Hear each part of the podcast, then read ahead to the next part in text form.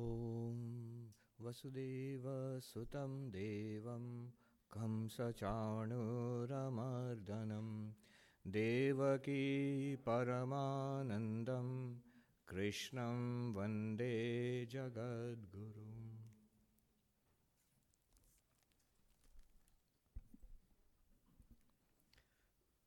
So we were doing the third chapter of the Bhagavad Gita. And we were on the 21st verse. Let's just chant 20, 20th and 21st again. कर्मणैव हि संसिद्धिं कर्मणैव हि संसिद्धिम् आस्थिता जनकादय आस्थिता जनकादय लोकसङ्ग्रहमेवापि लोकसङ्ग्रहमेवापि सम्पश्यन् कर्तुमर्हसि सम्पश्यन् कर्तुमर्हसि यद्यदाचरति श्रेष्ठ यद्यदाचरति श्रेष्ठ तत्तदेवेतरो जन तत्तदेवेतरो जन स यत्प्रमाणं कुरुते स यत्प्रमाणं कुरुते लोकस्तदनुवर्तते तदनुवर्तते We were at this point, right? 21st? All right. So, what is being discussed here is Sri Krishna says about the question of action. How do we relate it to our lives? When we are spiritual seekers, quite apart from all our spiritual practices, you may be meditating, you may be devotional, you may be studying philosophy, all of that is very good, and that's the core of spiritual practice doing good, uh, good work, serving others. But then life is also there uh, to be led. You have jobs and families, your personal life what do we do with that? How do we spiritualize it? To what extent do you engage with the world? So, the, in recent years in Buddhism, there has been this big movement called engaged Buddhism. Engaged Buddhism means uh, what is Buddhism's take on the important social uh, issues of the day? What's Buddhism's take on um, uh, on global warming, on, on, on, a multitude of social and economic issues in the world today. Uh, how do we change and reform and develop society, um, do good to people using Buddhism? And that has been a big movement. I was waiting for the pushback.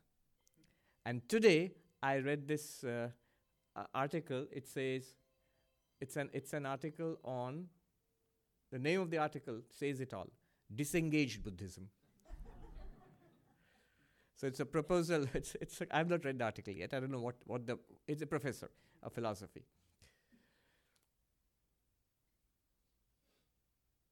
Uh, and I just want to make a comment here. It's something that I've been seeing at the Harvard Divinity School also, but not just at the Harvard Divinity School, it's also across this country and across the world.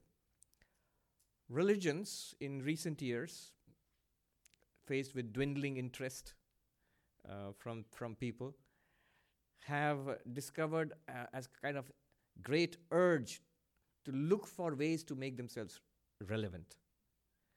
So, uh, religions, what we are doing for the homeless, all good, good, all very good causes for um, preventing global warming, for the LGBTQ, till it seems um, especially in, in an academic setting, when I see the discussions going on in the classrooms and outside at the divinity school, for example, that that's what religions are. They are huge social and moral reformers and progressives in society. Nothing could be further from the truth. I think, I personally think, this is you have to understand this properly, and I, I would love your reactions. I personally think that the leaders of religion are making a great mistake. The great mistake is this in trying to stand up for good things in society, which religion should, what they're forgetting is the core, the what you call the unique selling point of religion. Let's put uh, use a marketing term. Uh, the uniqueness of religion. Why do we come to religion? Because religion gives us the best politics? No, it doesn't. Religion gives us the best environmental ethics? Not really. You could make a case for it, but that was never ever the central thesis of religion. Religion is at its heart transcendental, and if it's not that, it's nothing. Religion at its heart says that there is this ultimate reality which transcends our empirical quotidian life. And if you find it, if you tune yourself to it, you are blessed, your problems are solved, and this life also becomes blessed. Not emphasizing that and then looking up social issues which you can cherry pick. Every 20 years, the issue changes, and you pick up one and say, We stand for this. Or even more stupid, we stand against this. That, uh, that is a losing proposition. Why, I will tell you. So, religion, um, is it progressive on women's rights or not? And that's a big issue of discussion. It's an issue which should be discussed, and we should um, be open to change and pro- uh, progress, and definitely. So, these are things to be taken care of. But at its heart, religion is not there as a champion of women's rights or somebody else's rights what happens when you do that is one becomes inauthentic. It just takes a, anybody with a little bit of common sense to point out for centuries and millennia, religions have been massively patriarchal. You suddenly um, try to put yourself forward as the face of change and progress, it doesn't cut any ice. What is the source of um, equality for women or gender rights or whatever it is? modern constitutions, the law of the land, the ideas of con- the constitution here, democracy, human rights. Uh, religion may have contributed something to it over centuries because religion has contributed a lot to human civilization more than anything else. So if I come forward and say, look, here is my religion, it's better than all others because it gets, gives more rights to women, the immediate reaction should be, our constitution in this country or any, any modern democracy gives much more rights than your religion to, to, women today. Uh, by doing that, do you follow what I'm, what I'm saying? By doing that, you are undercutting the central purpose of religion. And then what happens is, then you sit back and wonder. At the divinity school, for example, people are wondering why are people losing interest in the number of nones, N O N E, nones, nearly a quarter of American adults say they are not interested in organized religion. They don't identify as any religion at all. Quarter, nearly a quarter. That's a huge, huge number. And that's the fastest growing segment. Not Christians, Buddhists, or uh, Muslims, or Hindus. No, the fastest growing segment is people who don't want to identify with religion. So, I hope you don't misunderstand me. My position is religion should be progressive, religion should be liberal. Everything that that runs counter to modern progressive values, religions should take a hard look at what they have been saying and be open to change. At least be at par with civilization, not behind, not, not 10 steps behind civilization. You don't have to be 10 steps ahead either. Uh, Ken Wilber put it this way um, he said in the 21st century, to remain relevant, religions have to do three things. One, to stop fighting among each other. That really turns off people today. to carry on ancient enmities. Um, so, religion is a cause of quarreling and violence uh, um, between people and nations. That has to stop, number one. Number two, religion has to be in sync with science, with reason. Like it or not, we are in the age of science. Just because my book says some particular doctrine and I take it literally, and it flies against every against proven science, uh, common sense, against science, against which is mainstream. You have to be willing to let go. Swami Vivekananda said that religion should subject itself to the same tests that science does. And if something does not satisfy those tests, something is proven to be false, he says, let it go, no matter how su- uh, sweet and comforting. That which is false is can, in the long run, never be good for us. So sci- science and religion must be harmonized with science. I am not saying that you have to adopt a scientific, reductionist, materialist worldview. Not at all. A materialist, it's a worldview, it's not science.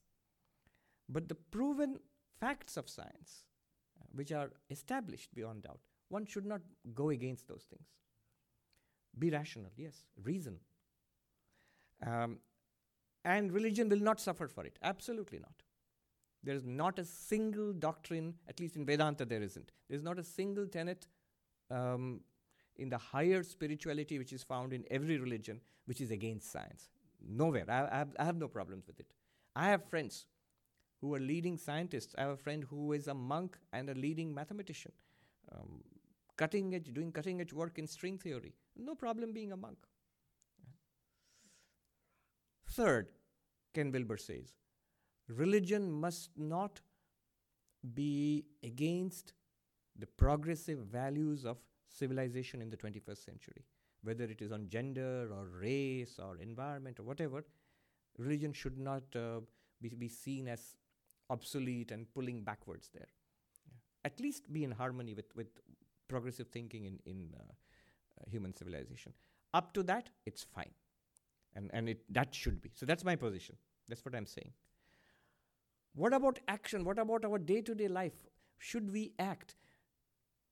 You might say, Swami, are you making a case for religion withdrawing from public life and being disengaged, disengaged Buddhism? So that's a big temptation. Uh, when you are, on one hand, is becoming embroiled in uh, social justice issues, and that becomes all of religion, and then people lose interest in it. On the other hand, is a kind of withdrawal from society, a kind of solipsistic withdrawal into oneself where one has no connection with the issues of the day and with society. So that's the issue which uh, Krishna is dealing with here. He is saying that be engaged, act. Before you, great kings, but Arjuna is a, is a king, a prince. So great kings, princes before you, like Janaka. He says, Janaka and others, they reached perfection through action. Now, at this point, Arjuna might think, well, Janaka reached perfection in what sense?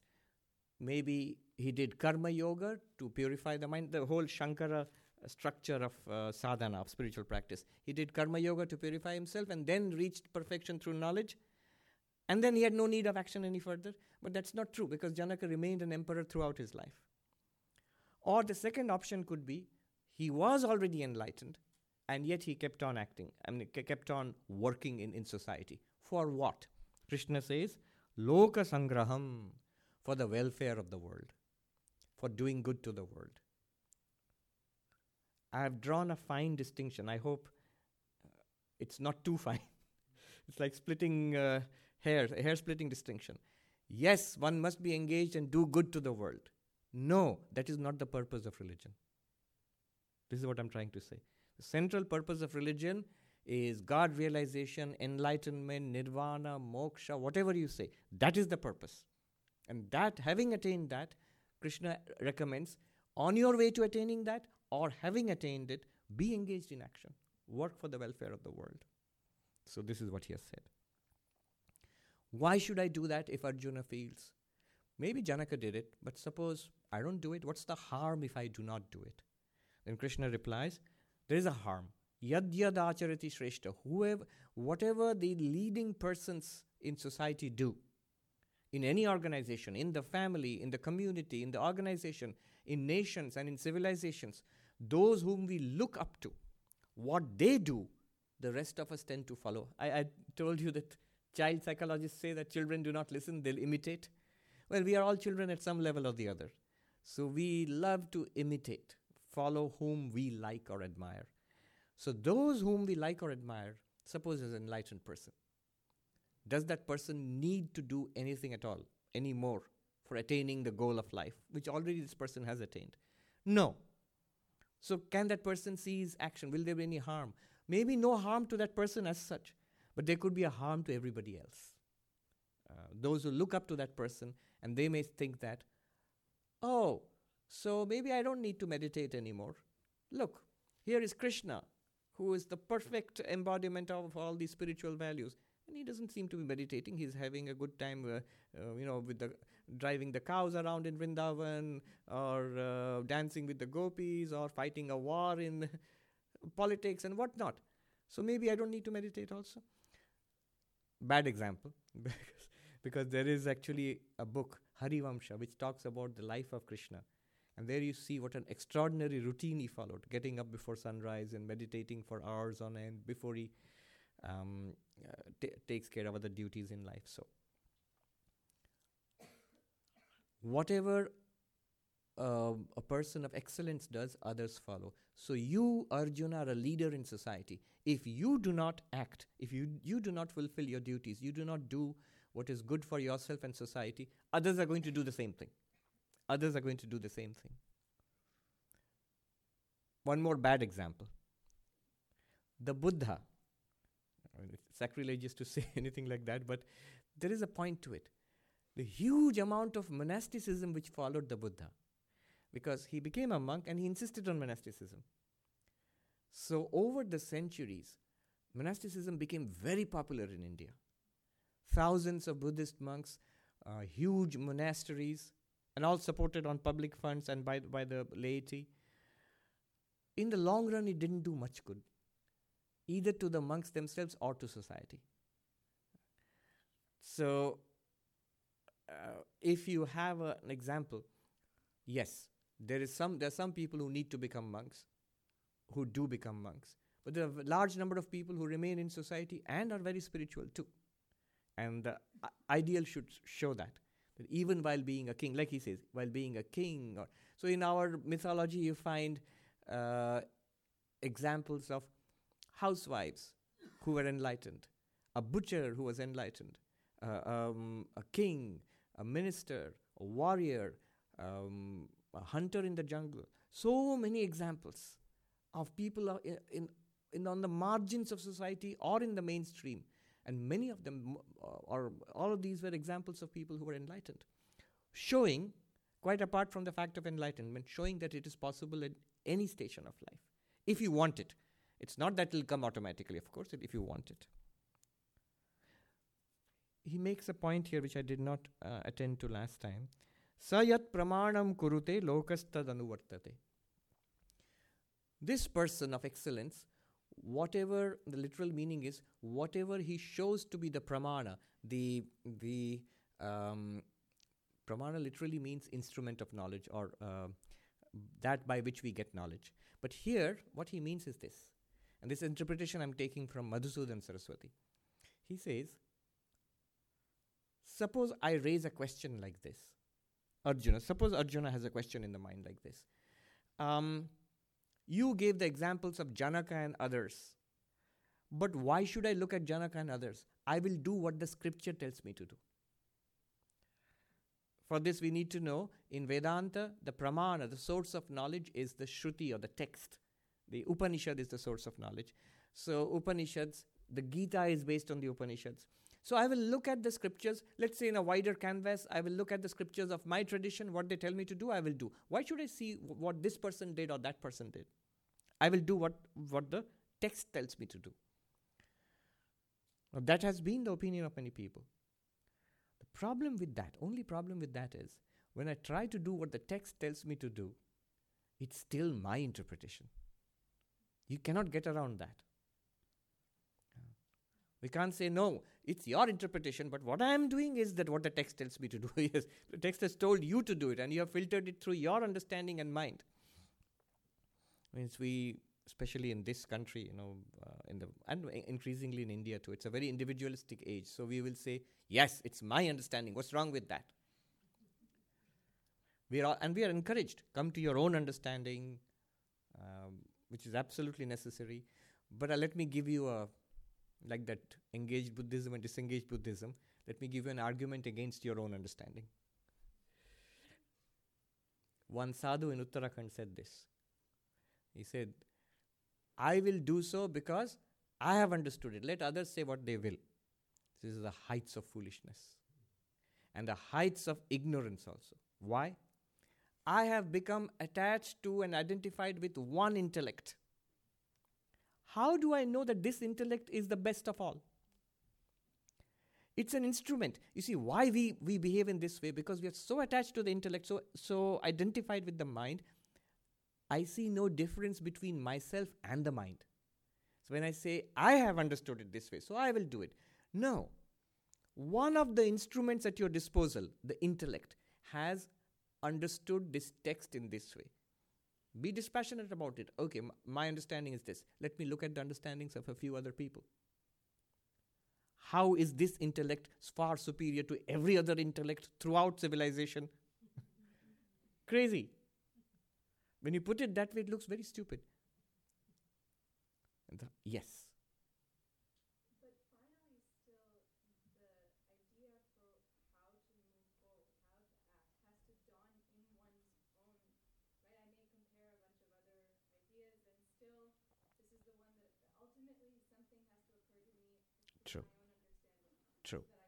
That's inevitable. One can't bypass that. But then that only gives me more reason to make sure that I get as good an understanding as possible. And uh, there, Krishna says, look at the examples. That's why I always say when we have deep philosophical questions or questions about what to do in life, look at those you consider to be exemplary. Look at the lives of the saints, of the Jivan Muktas, the enlightened people. What would they have done? So often they ask, What would Jesus do? but it's a good question. What would Swami Vivekananda do in this way, in this situation? Or what would um, uh, Krishna do, or, or at least tell me to do? So, the highest ideal, uh, I'll come to you. We must take that into account. Will it isn't the example of the saints contradictory? Could be. But generally, it's a very, very good example, very high example. How they understand the text and they exemplify it in their lives is a very good input to have. Again, one must not be fanatic about it. Know the text very well and see how the saints have lived their lives, uh, how, people, uh, how, how great people, people you admire, um, how, what did they do in such circumstances? That's a good way of good way of understanding it. Ultimately, again, you, of course, yes. Peter. Uh, I mean, actually, isn't don't the Shruti themselves say follow follow uh, people who are wise? The Taittiriya Upanishad at the end of the first chapter says, when in doubt, follow the uh, Brahman. True, true, the right, the right true. So you even can follow Shruti and you still have true, true.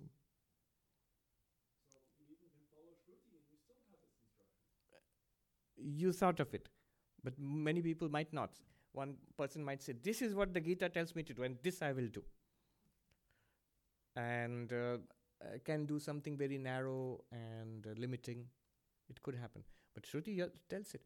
The Shruti always, Upanishads always point you, it gives. See, which is higher, text or the enlightened person? It, it's a, the enlightened person, but in Hinduism. And there is a danger to that. What is the danger? I can claim to be enlightened, and then every fool gathers a few foolish followers. and then, in the eyes of my foolish followers, I am the enlightened person. So, what I say becomes pramanam, the authoritative commandment. And because it's there in their minds that the enlightened person is higher than the text, uh, then uh, let's follow this guy. Forget about text. No. Uh, a balance is required. Always exercise your reason. Um, Shruti Yukti Anubhuti is the formula. Shruti is the text, Yukti is reason. It must not fly in the face of reason, it must not be irrational. And Anubhuti, the experience of enlightened beings. Not the experience, somebody claims an experience and then asks you to go against the texts and go against your reason. Be careful. Be careful. Did that uh, yeah. Well but you are you are just uh, giving an input. That's true. The shruti always in in hinduism you always uh, the person who is enlightened yatra veda veda bhavanti. There comes a point where even the vedas are no vedas for you you have reached such a point but arjuna might ask suppose i have reached such a point then why should i do anything for anybody else and he says that is not the way of the enlightened ones. They always work for the welfare of others. So you should also be engaged in the in work for the welfare of others. They did that uh, by records, all the enlightened people that are in records, they somehow support. They did what? They support the scripture. They come like pillars supporting what has been said before. Absolutely. Almost always. That's why I'm very careful. There are exceptions. There are no rules for the enlightened person. That's that's the uh, good thing and the dangerous thing also. So that's why one has to be, uh, in general, yes, the standard is set by the scriptures. But then which scripture and what is the interpretation? That's the thing. So it's always good to look at the lives of enlightened people and and the texts and one's reasoning. The thing is, there is no one size fits prescription for everybody.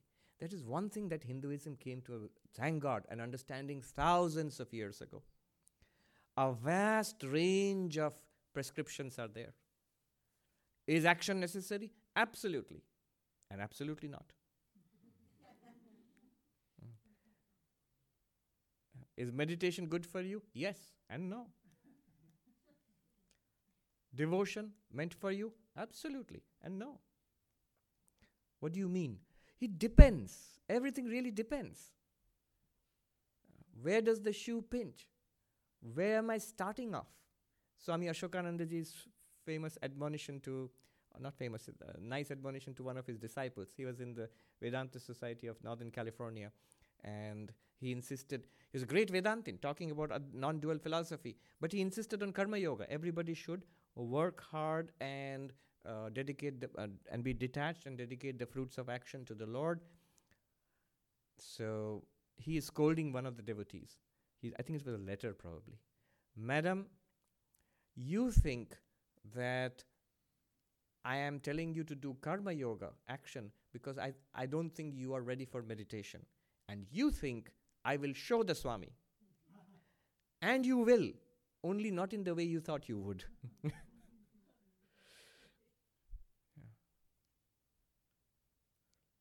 if one's one pursues this path sincerely, one very quickly, if one is honest to oneself, you don't have to tell anybody else. One is honest to oneself, one very quickly sees where one is and what one needs right now. The problem with the scripture directly is interpretation of the scripture, going to the scripture and scripture only. This has happened again and again in history with mixed results. I remember in class, our professor was visiting Vienna and he came back, not Vienna, Geneva. And he came back. That was the source of the, um, one of the main strands of the Protestant movement. So he came back and he was talking about the, um, you know, when Martin Luther broke away from the Catholic Church, the cry was sola scriptura, the scripture alone. Why should I listen to the Pope or the Catholic Church? The scripture alone. Let me go directly to the Bible and I will do what the Bible tells me. Why should I follow the church? Why should I follow Pope? Why should I follow the saints? So that discussion was going on. And I said, and what was the result? The result was a hundred different denominations, a hundred little churches with their own doctrines. Did you get one interpretation of the Bible, the true, one true interpretation of the Bible? Yes, you did. But the one true interpretation of the Bible was actually a hundred or more, or 200. There thousands of, now what you have is thousands of churches and denominations, each claiming to have, or most of them at least, those are more n- narrow ones, claiming to have the interpretation of the Bible. Not true. It's still an interpretation. Always good to look at the lives of um, people who have sincerely followed this path. Yeah. And ultimately, it's your own decision, of course. So, Madhusudan Saraswati makes that point. If Arjuna asks, why should I not look at the text alone? And why should I look at Janaka and all these examples you have cited? Krishna says, it is people like this who make it a pramana.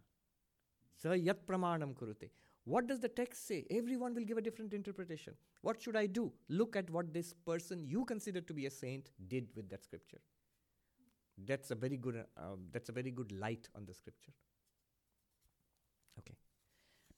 Now Krishna takes this further, and he says, "Look at me. If you're still in doubt about whether you should act or not, whether you should be engaged with the world or not, look at me. 20 second. न मे पार्थास्ति कर्तव्यं न मे पार्थास्ति कर्तव्यं त्रिषु लोकेषु किञ्चन त्रिषु लोकेषु किञ्चन नानावप्तम् अवाप्तव्यं नानवाप्तम् अवाप्तव्यं वर्त एव च कर्मणि वर्त एव च कर्मणि So if you still, Arjuna, if you still have a doubt whether I should be engaged with the world or not, look at me. I have no duty in this world. Uh, in three worlds, in all the worlds, I have no duty. Because I have nothing to gain, whatever, there is nothing that I have not got, and there is nothing for me further to gain. And therefore, there is nothing that, that I have to do. And yet, I am continuously in action. I'm continuously, I, I work continuously. So you can take Krishna as a Jivan Mukta, as an enlightened person, or as an avatara. In either case, the idea is that generally we act because we want something. So I want money or pleasure or um, fame or achievement, and I work towards that as one should. And if I have achieved, if such a state comes where I have achieved all of that, suppose I don't want any of these, I want enlightenment. I want to be like Buddha or Vivekananda or something. But I have to work towards that also. There are things to be done. You have to meditate and repeat a mantra and uh, um, do good deeds to people and attend endless Vedanta classes. Lots of things to be done. So I work towards that too. But suppose you have at- attained that too. Suppose you are an enlightened being. Now, what do you have to work towards? You have Krishna says, "There's nothing for me to work towards, and yet I am in action." Why he will tell later, but I am in action all the time. I, I do not I do not abandon action. So look at me, and if you think you are enlightened, well, still take a look at me. I'm enlightened. You can at least you consider me to be enlightened, or an avatar which is higher. And here I am engaged in action. So, this is the argument that Krishna is putting forward to um, Arjuna. Let me mention here does an enlightened person, before enlightenment, let me go even further back, in the world do we need to act? You will say, everybody will say, yes. You'll be in trouble if you don't act. You'll be homeless very soon, and then um, you'll be out of medical insurance. You will be out of this and that, and and your own body and mind will will um, you know you'll become sick or ill if you don't take care of yourself, and so many things ha- will happen if you don't work, if you're not engaged in action, at the personal level, at the family level, at your professional level. Holy Mother used to say, in a very simple way, to the ladies around her, would say, "My dear." work is Lakshmi. Lakshmi is the goddess of wealth. She would say in Bengali, Kaj Lokhi.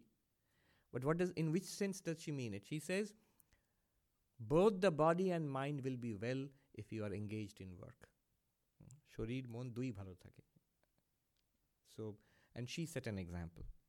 She worked harder than, and people around her were a hard-working lot, but she worked harder than anybody else. From early before sunrise till late in the night, she was engaged meditation, worship, cooking, cleaning, counseling, taking care of people, so many things.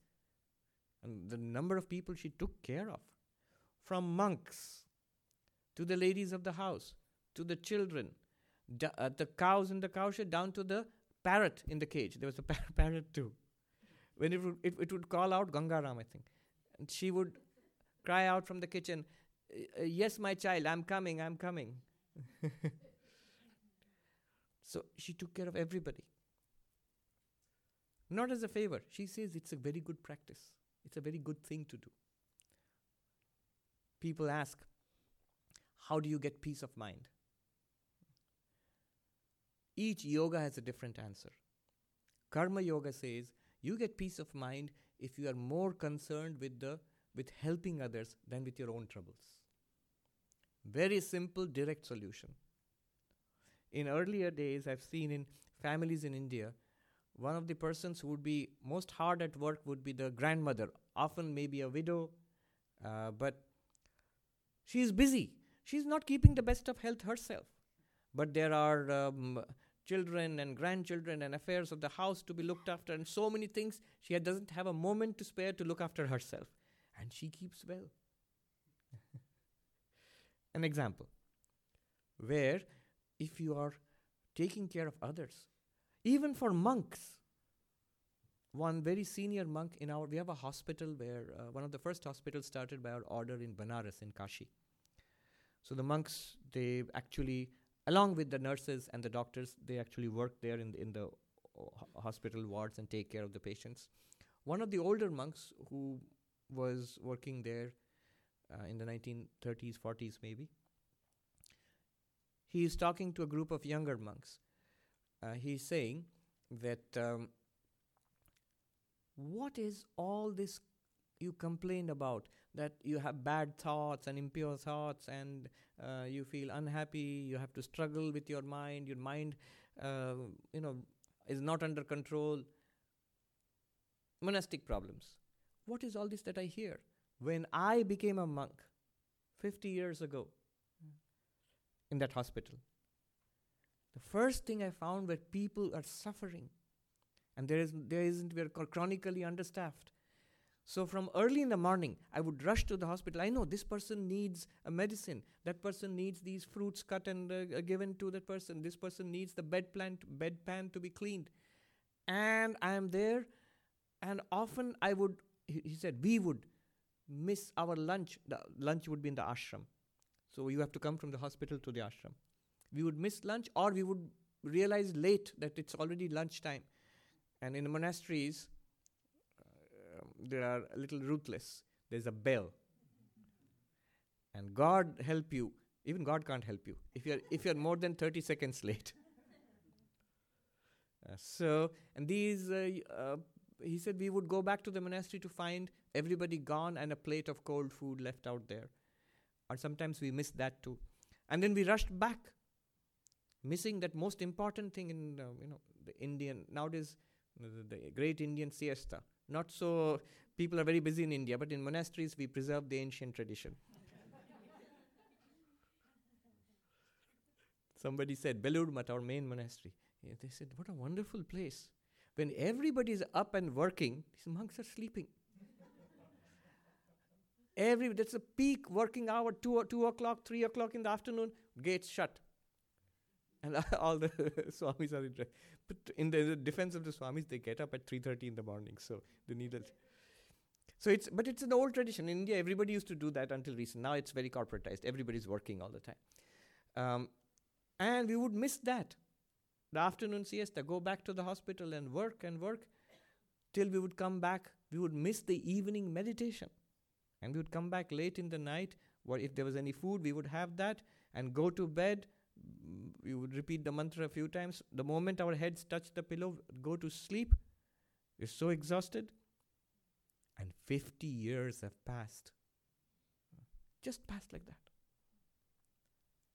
We never felt that you have to struggle with, uh, you know, impure thoughts or anger or lust, and mind is not under control. There's no time for that.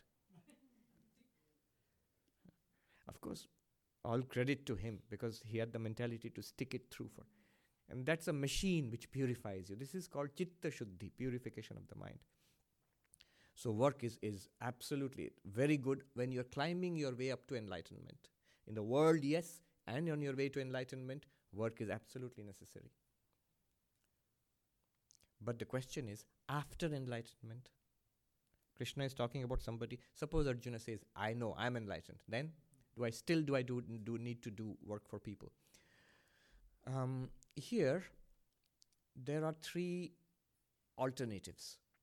Swami Gambhiranandaji, who was the 11th president of the order, he wrote a very nice essay about this. Enlightened person and work.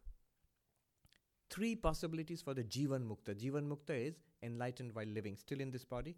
The ideal of the Bhagavad Gita. You realize your identity as the absolute, you know who you are, what you are, and you continue to exist in this body as long as the body lives. He says there are actually three possibilities. One is the enlightened person has no engagement with the world, fully enlightened, has no engagement with the world, has nothing to do with, uh, with the world, or at least more or less nothing to do with the world. And there are examples. See, that's why this is a question.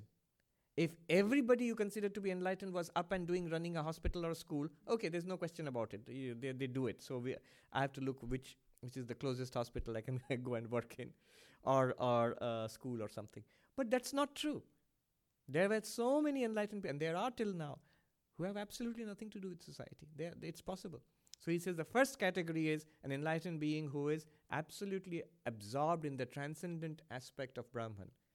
I am Brahman. The world is an appearance. I have nothing to do with it, including one's own body and mind. Absolutely, for an enlightened person, even is one's own body and mind is part of the world. Is is not Brahman. It's an like a snake in a rope. Do I need to get up and drive the snake away? No. It's a mistake. It's not there. Uh, somebody, another example is the blue color in the sky. How do you remove the blue color in the sky? Do you scrub? No. Gaudapad in the Mandukya Karika says, if the samsara was there, we could have removed it. It's not there. So the enlightened person, there are examples. Ramana Maharshi, great example. He lived uh, on a mountain. Yes, so many people went there and they got uh, benefit from it. But he was not engaged in um, social action. Don't mistake me. He did a lot of work. Um, Swami Damodarananda, who was a great Swami of our order, who passed away a few years ago. He was nearly 96. One of the most wonderful Swamis. I still have wonderful memories of him. As a young man, young boy actually, he, he ran away from home and went to uh, meet Ramana Maharshi. And he went to Ramana Maharshi. He wrote about it later in an article in the Mountain Path. Uh, he went to Ramana Maharshi and he stayed in that place, in the Arunachala, in, the, in that cave with Ramana Maharshi for a few days. And he writes about how they were sitting and dressing vegetables together. Ramana Maharshi himself, he would take part in all the activities of the ashram. He would insist in doing all the work which everybody else was doing. And uh, and then he asked, What do you want in life? What do you want to do? And find, Ramana Maharshi told him, Go to the Ramakrishna order and become a monk. and he obeyed. And so he went. And, and then he was there for so many years. I saw him in his old age. I attended some of his classes. Totally irrelevant fact, but interesting fact. Even at the age of 95, he had perfect teeth. and his dental records are a case study in a, in a medical college in Australia. yes, that, you, that it is possible. anyway, that's nothing to do with here or there, with to do with enlightenment. so he's, he said that he saw Ramana Maharshi working, uh, actually doing work. So, but that's there, but not, not on the scale of schools and colleges and hospitals and uh, none of that. No social action. Even more, Totapuri, a wandering monk, knower of Brahman, enlightened. Pro- probably the only interaction he had with society was the occasional student he taught. And the students were of a little high caliber, like Ramakrishna and others. so, um, and that's not an isolated example. There have been such people. Is it all right? It's perfectly all right. Sri Ramakrishna himself tells the story about the three friends who are walking along and they see a high wall and they're curious about what's on the other side of the wall. And with great difficulty, one of them climbs up and sees something on the other side and shouts, Oh, how wonderful! and dances on top of the parapet and jumps on the other side. The other two are befuddled. What happened? What did he see? Second person climbs over and starts jumping and shouting, Oh, how wonderful! and jumps over without telling anything to this. The third person climbs up there and he sees a wonderful festival going on on the other side, um, uh, like a festival of joy and wonderful things are happening. And he wants to join his friends there and, and uh, have fun there, but then he realizes Who will go back to the village and tell the poor, suffering people there that such a wonderful thing is there? So he turns around. He doesn't go over the uh, ledge. He comes back to. So those are the people who come back and tell us.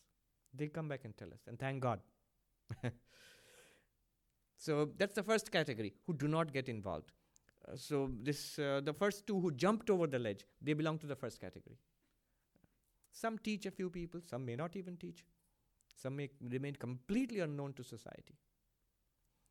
Sri Ramakrishna says they're enlightened people who, whom you would take for madmen, crazy.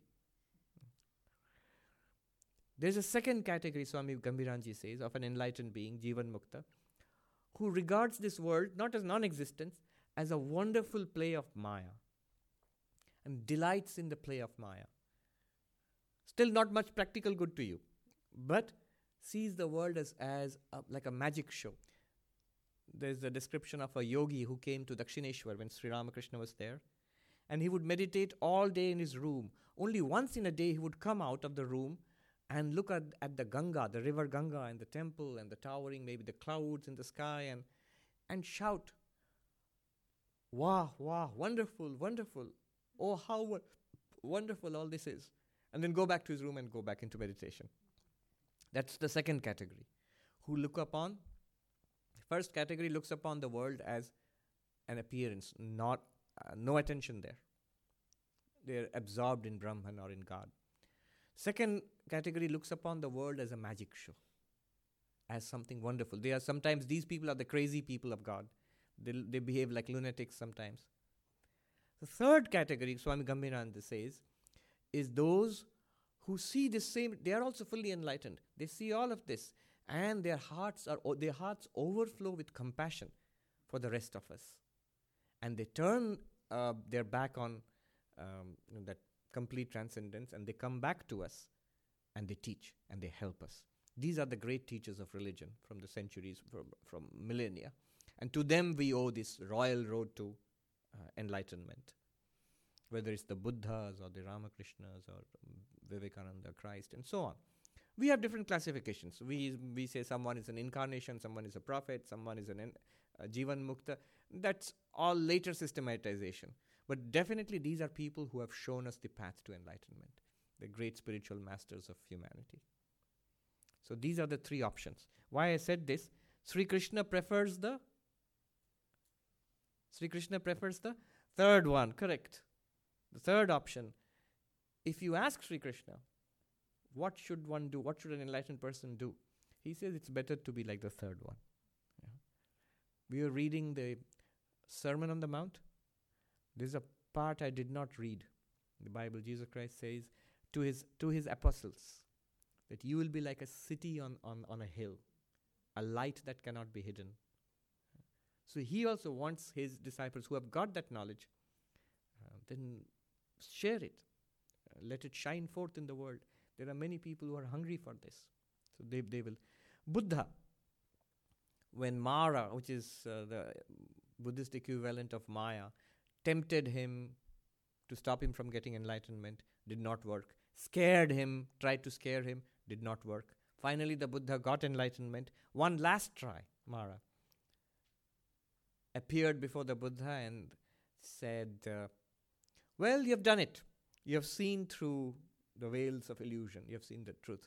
But you know something? Nobody will ever understand what, what, what you have seen.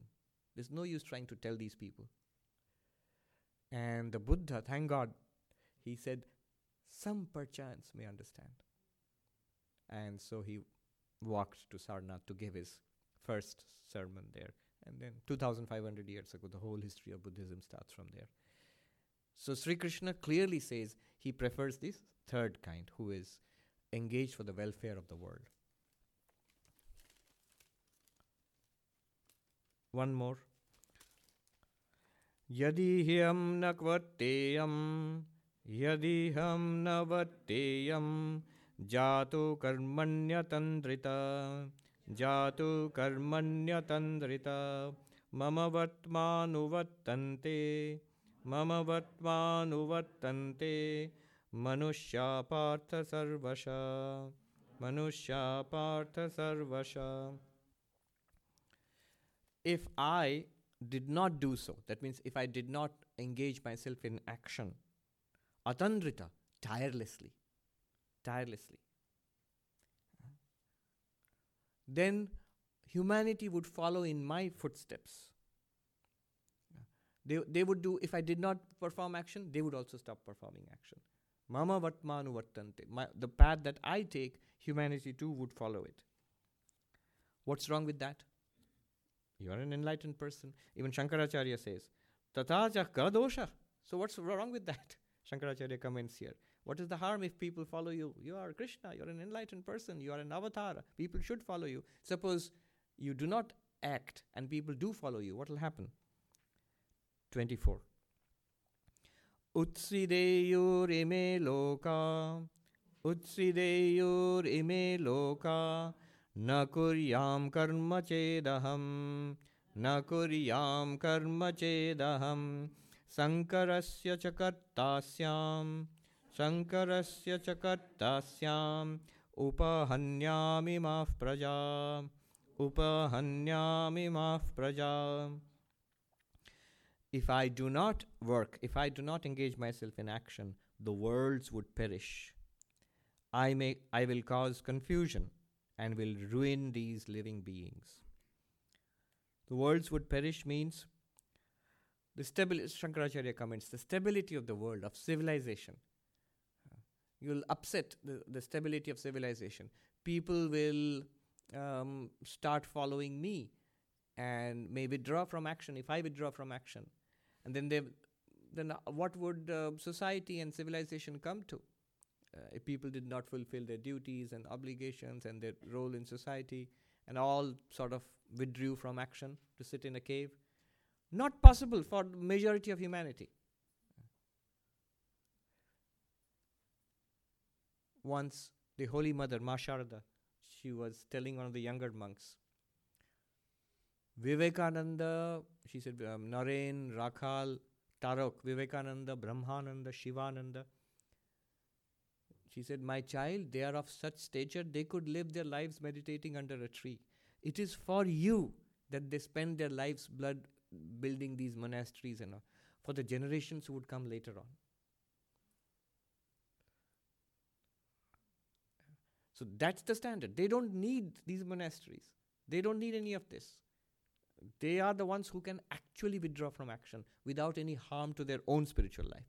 But no, they did it for future generations of spiritual seekers and as an example to the world. Uh, they spent till the last moment. Vivekananda worked till the last moment of, and all of them, they worked till the last moment of their lives. If I do not engage myself in action, Shankarasya chakartasyam, I will be the cause of confusion. So people will be confused about their duties and obligations. If Krishna didn't do it, then why should I do it? Why should I earn money, support a family, do my job, and look after society, uphold morality and ethics, provide leadership, uh, fight against injustice? Why? The Lord Himself, who came as an avatar, didn't do it, so I won't do it either. No. Upahanyam imah praja. I would be the cause of destruction of, of, of praja means all beings, this, this world and people. Remember, what he's referring to here is the doctrine of the avatar. The avatar comes to help us. And so he's saying, what a travesty that would be, what a paradox that would be, tragic paradox that would be. I am supposed to help and raise civilization, and if I, I would be the cause of the destruction of civilization if I did that, if I, if I did not engage in action.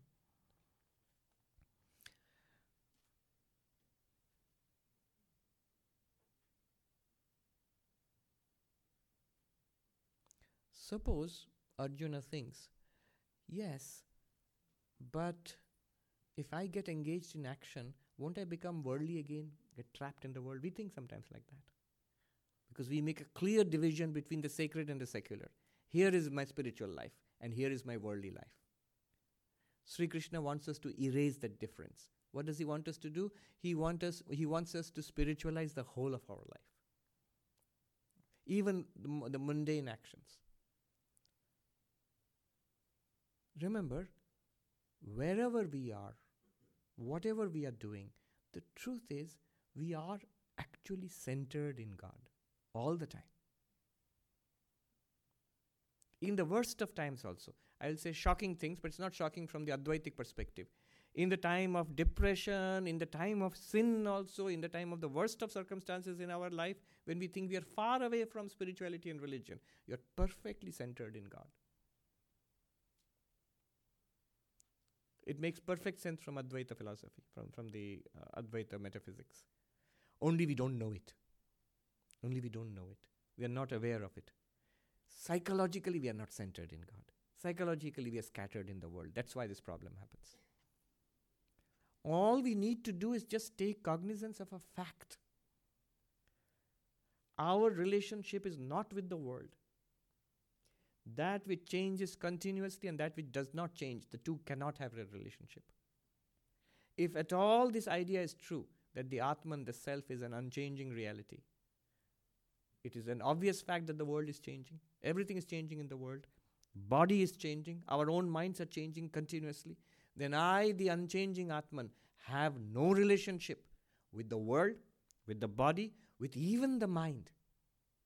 No relationship at all. I am always centered in the divine self. Another thing, that which changes continuously is an appearance. That which is real does not change. Only problem is the real does not appear before us. That's why we think it's not there. The real, the Atman, pure being is always there. As a great philosopher, Bradley, uh, he was, I'm saying great philosopher because I've read a little bit about him. Nobody reads him nowadays. He was an idealistic philosopher in the, uh, in, at, at Cambridge or Oxford in the early part of the 20th century. He was an elder contemporary of Bertrand Russell he wrote this book called Appearance and Reality. So, at the very beginning, he says, What appears is not real, and the real never appears. It's a play on the two meanings of the English word appearance. Appearance means what you see here, that it has appeared to you. The second meaning of appearance is in the sense of deceptive. Uh, so that person appears to be trustworthy. What am I saying? Not trustworthy. So appearance is deceptive. So appearance is, has two meanings. Has two meanings. One is what is what you are experiencing. That appear. The world appears to us. Second meaning is deceptive. Appearance means appears as something as it is really not. So the reality never appears. What appears is not real. When I, we had this old book, Appearance and Reality, in our library, and uh, I was a novice at that time this was um, 20 years ago. Um, so I was going through that book and I found it so Vedantic. But I thought it's difficult. So I thought, who will teach it to me? We had a professor, a retired professor, come in to teach us Western philosophy. A very nice old, uh, very interesting old man. Uh, Nirod Baran Chakravarti. He's passed on since. He was a disciple of Swami Abhedananda. So you have a connection to Swami Abhedananda here. Um, so I asked him, but, sir, would you consider tutoring me in this book, Appearance and Reality? And he was so delighted. This old professor, he looked, he was short with big eyes. He said, Oh, Maharaj, th- that's what they call him. Maharaj, you want to study this? Nobody wants to read it anymore. Nobody wants to read these books anymore. Of course, if you want to read it, I'll, I'll, I'll help you. So he would give up his afternoon siesta. Very big sacrifice. He would come to teach us, and we would give him a room to take rest before the class. So that rest time, he gave it up to teach me. And uh, we went through about half the book appearance and reality. There are two parts of the book. First part is appearance, second part is reality. We never got to reality, but the appearance part I read.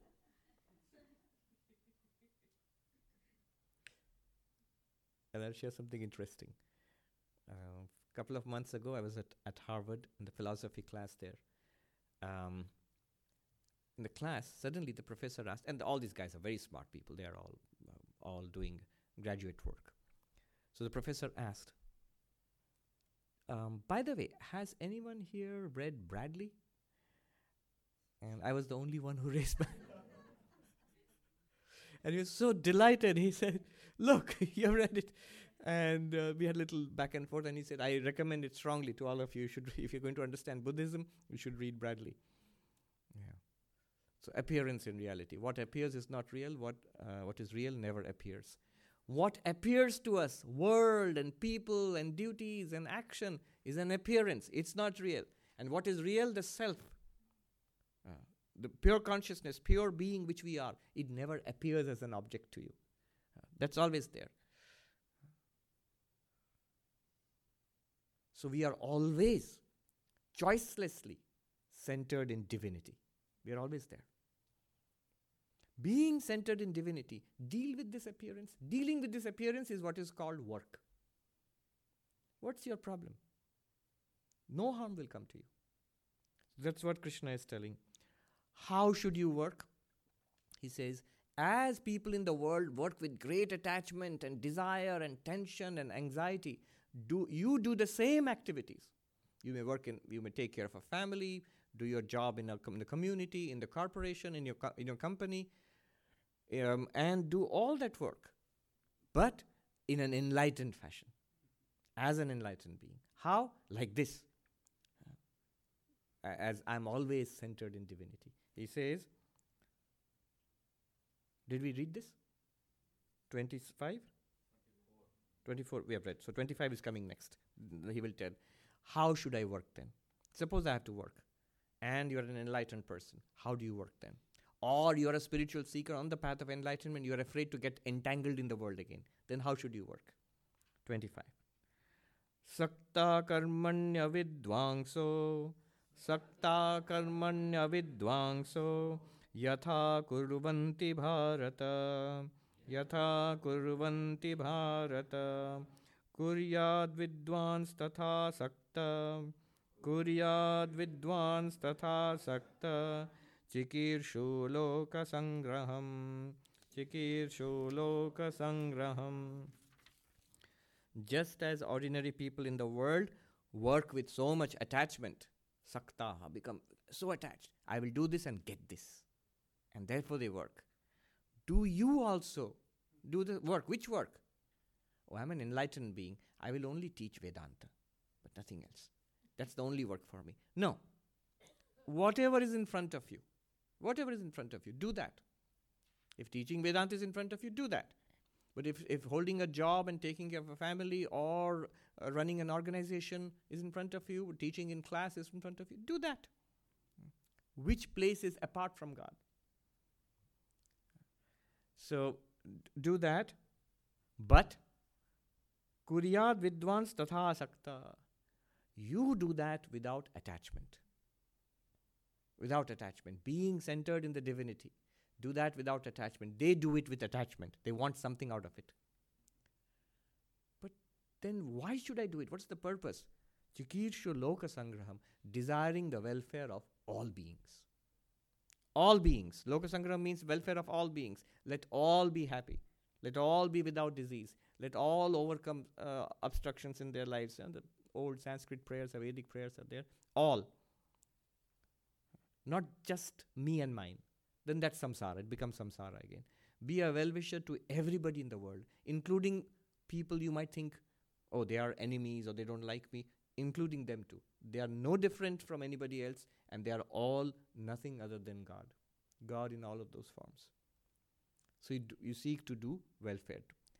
Why should I do welfare to God? God doesn't need welfare. All right, you worship God in those forms. That's your worship. Worship does not only mean flowers and incense and mantras. It can also mean go, go to class and teach kids. It can mean medicines and nursing given to a patient.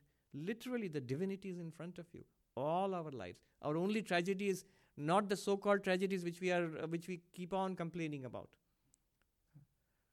Sri Ramakrishna says, "Who weeps for God? People weep buckets of tears for the children and for money." He has found out the two main things which cause tears: children and money. Who weeps for God? So you work desiring their welfare. Or you can work, work as worship of the Lord in all of these forms. Then one more verse.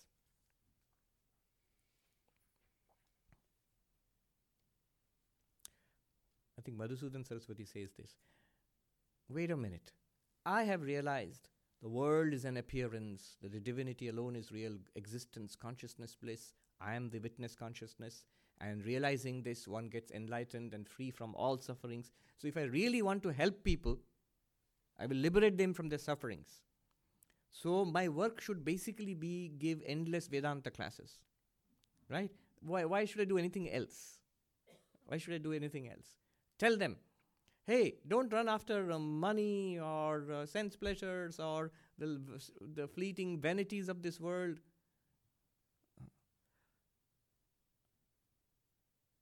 The beginning of, of um, imitation of Christ. Vanities of va- vanity of vanities, all is vanity, except uh, to love the Lord, to worship the Lord. So that was the core idea of every religion. So why should I not do that? Why should I? What's the ne- need for uh, schools and colleges and homeless shelters and uh, uh, social activism? Why should I need all? That? Why do I need to do all that? He says here. 26th verse, very important. न बुद्धिभेदं जनयेत् न बुद्धिभेदं जनयेत् अज्ञानां कर्मसङ्गिनाम् अज्ञानां कर्मसङ्गिनां जोषयेत् सर्वकर्माणि जोषयेत् सर्वकर्माणि विद्वान् युक्तसमाचरन् विद्वान् युक्तसमाचरन् Yukta, being centered in your divine self. Na buddhivedam janayet. Do not confuse people. Do not throw them into confusion. Whom? Karma sanginam. Those who are worldly and they are headlong pursuing worldly success and fame and pleasure. And anyway, they haven't asked you. so don't confuse them. What is confusion? Madhusudan Saraswati says confusion is you know all this you're pursuing, it will not give you any pleasure. It will not give you any satisfaction. It is all Maya. Rather, you are existence, consciousness, bliss. That which you are looking for is within yourself. Realize that and be happy. Stop doing these things. Now, what will happen is they will not be able to reach enlightenment, they will not be able to progress spiritually. And what they wanted to do in life, that also because if you are truly, if you have some depth in spiritual life, when you speak, because these words are true, it echoes in people's minds. And what it does first is it harms them. It, it um, weakens their, uh, um, you know, their one-pointed focus on the world. Somewhere inside it, um, it throws them into confusion. They will still go to the world, but with weakened resolve, they will try to be spiritual with, with, with no results at all, and it'll be a mess. Rather, what did Swami Vivekananda said? If you're able to help, then take everybody wherever they are and give them an upward lift. Yes, you want money, wealth? Yes, you know your spirituality. What do you say from a spiritual perspective? All very good, but do it ethically whatever you can get through your own hard work within the limits of morality and ethics, that's good. And once you get it, try to see how you can help others. Don't you see? You, will get much more happiness that way. Now, that's you have not stopped that person from trying to become a millionaire or make a killing on the stock exchange. Go ahead. But now you try to guide him towards philanthropy and um, selflessness, an expansion of the self. If you had said, Stop, no good there, come to the ashram, to the mountains, I'll find a cave for you, sit there and meditate, and realize that you are Brahman, won't work. Even the greatest of things, monasteries, that, that beautiful, I'll end with that. I've told this earlier.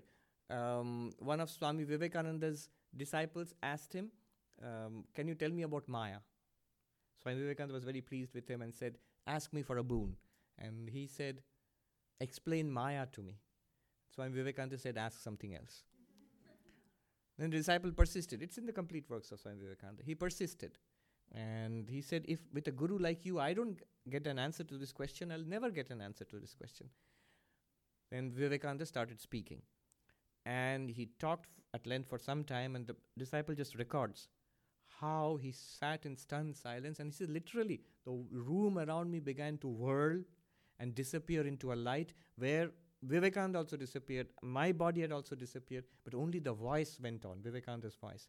And at one point, I shouted out, But Swami, all your work, even the Ramakrishna mission, these monasteries you're building, all of this is also Maya. This is also illusion. This is also Maya. This is not real either. And Vivekananda said, Oh, at that point, he said, thought, another thought came to me. The Bengali, he had used the Bengali diminutive. In Indian languages, there are different ways you address people. You know, like you and thou. And so in Bengali, he should have said apni to Vivekananda because Vivekananda was his guru. That's how you address a revered person, a senior. Um, maybe somebody older than you in age or seniority or in some way. Equals, you say, tumi.